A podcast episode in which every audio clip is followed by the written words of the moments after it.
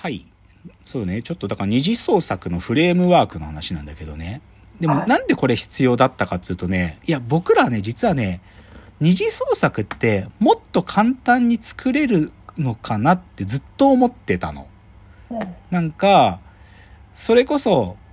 じゃあガンダムのアムロと、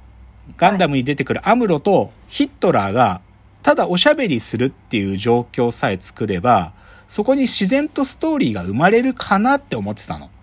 で、それくらいなんか二次創作って、どちらかというと想像力はユーザーの側に残されていて、ただ単にそのキャラとキャラの組み合わせさえ想像すれば、ある程度のものって作れるのかなって、なんか甘い見立てを持ってたの。なんだけど、実はそれだけじゃちょっとはん、なんか、まだ遊びとして難しいんだなってことが、やっと分かってきたの、僕ら最近。だから、もう少しユーザーに分かりやすいフレームを提示しないと、二次創作ってできないんだなってことがずっと僕らの課題感だったのね。うんで、そこで実はでも発明したのが、発明したというかね、別にそんなまともとある考えなんだけど、キャラと世界とストーリーって考えると、意外にこのフレーム使うとね、二次創作作りやすいのよ。ちょっと説明するね。はい。なんか、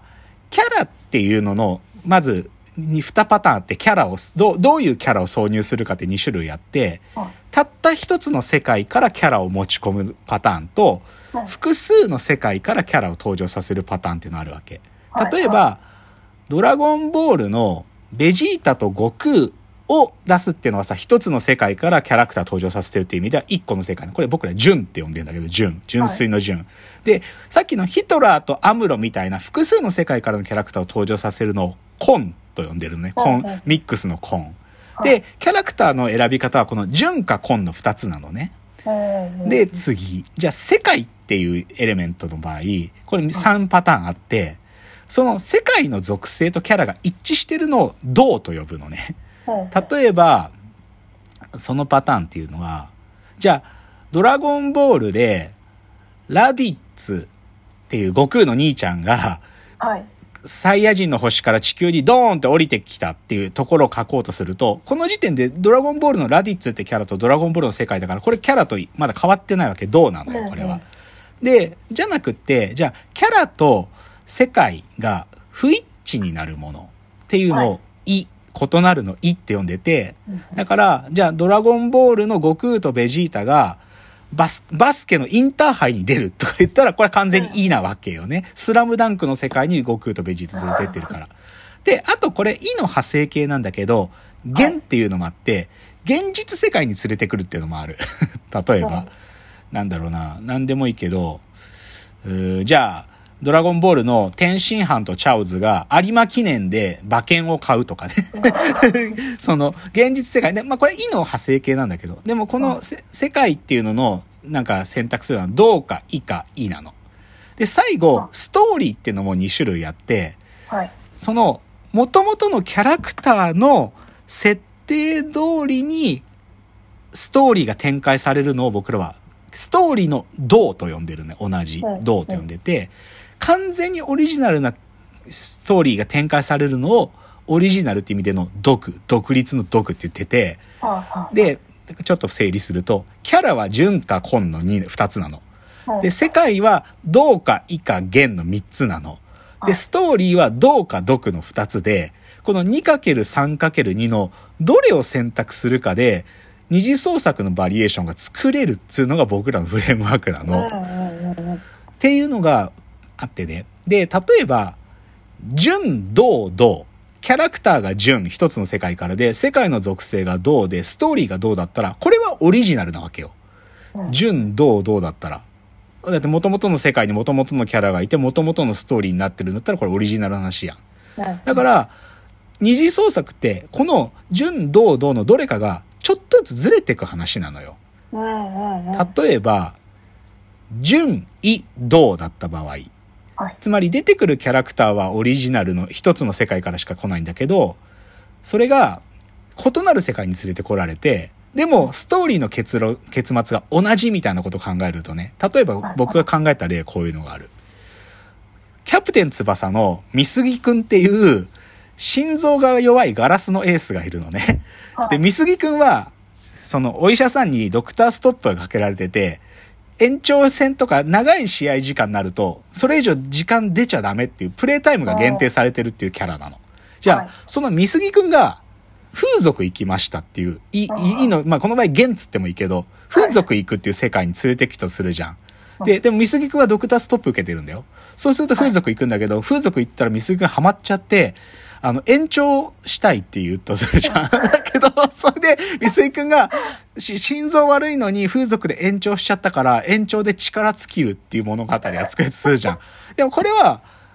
純粋の純の美杉くんが、異なる風俗の世界に連れてこられたけど、心臓が弱いから力尽きるっていう銅っていう、同じ、まあ同じじゃないんだけどね。でもストーリーのうちを同じにするって話なのよ。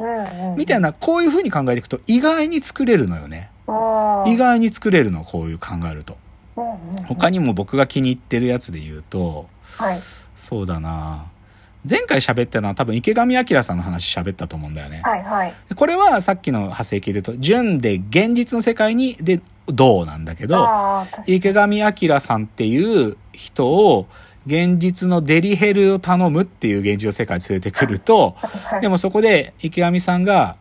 女の子が気に入らなくてチェンジって言うんだけど、いつ池上さんだから、チェンジの理由を丁寧に解説してあげるっていうストーリーになってたら、これなんかストーリーとしては、池上彰というキャラが、丁寧な解説をするっていうストーリーの同じさを保たれててっていうので意外にねこう作れるんですよ、これって。うんだから最近僕らこのあの二次創作のフレームワークを持ち込んでででそれとじゃあこの二次創作のフレームワークの中でユーザーが決めるのはどこで？で AI が創作するのはどこでっていうのをこうちょっとねバリエーションをつけることで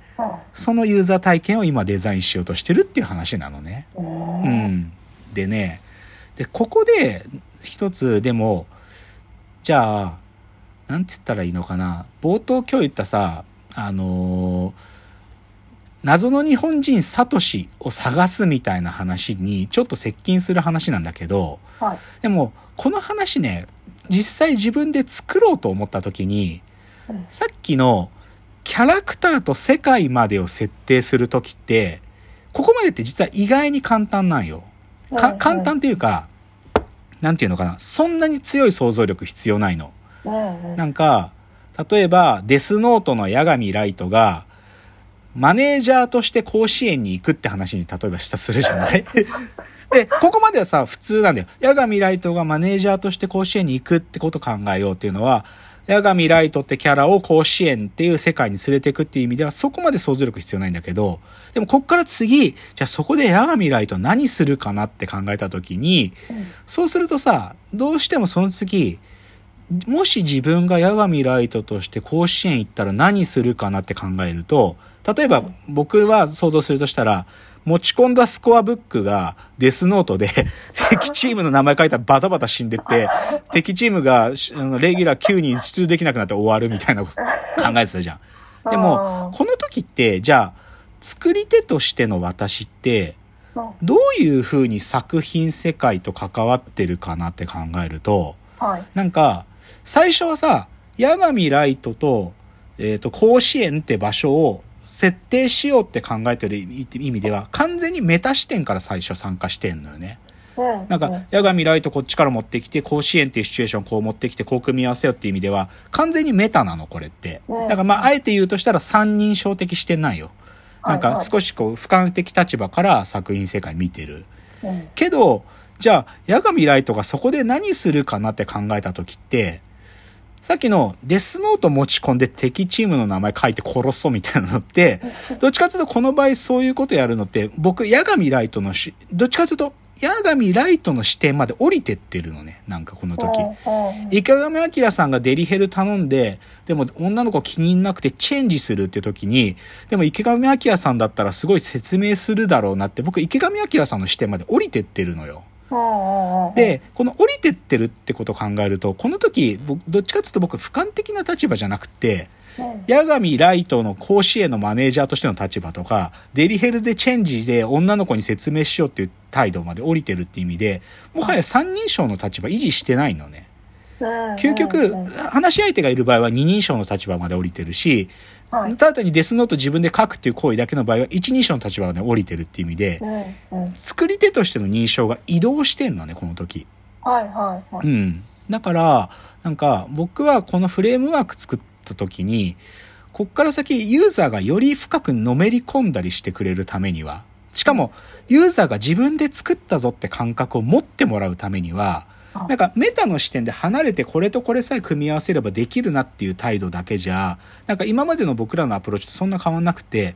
ここでユーザーが認証が変わって、八神ライトの立場でとか、池上彰さんの立場でっていう、ある種そこまで作品世界の登場人物と自分重ねるようなことまで起こってくれる方が、よりなんかこの作るって体験に入り込んでくれるんじゃないかって仮説持ってんの。それはさっきの、あの、謎の日本人サトシを一生懸命探すみたいな話に近くて、なんかゲームマスターはさ、知ってるわけじゃん。でさ、さっきのローラさんっていうその熱心な女の人がさ、ゲ謎を作ったゲームマスターとたまたま知り合ってしまっても、でもそこでゲームマスターに彼女が聞かないっつうのはさ、なんかうんサトシって誰なのって聞かないっつうのはさ、あくまでも自分がゲーム参加者だって思いたいからだと思うわけ。なんか、特権的地位で自分がゲームマスターの立場になってさ、全部が見通せる立場になった瞬間、自分の没入感完全に失うんだよね。なんか今まで自分が楽しんできたことすら裏切るっていうか。うんだから、どっちかというとメタの視点に立つってことって、どこかでゲーム参与してるプレイヤーの何かを裏切る行為っていうのにつながってると思ってて、作品作りも同じなんじゃないかと思ってるわけ、僕は。メタの視点から、なんか一人称とか二人称の視点まで降りてく時に初めて作ったっていう感覚が伴うんじゃないかっつうことを僕は思ってたっていう、こういう話なんですよ。あ、ちょっと時間来ちゃった。次のチャプターいきますね。はい。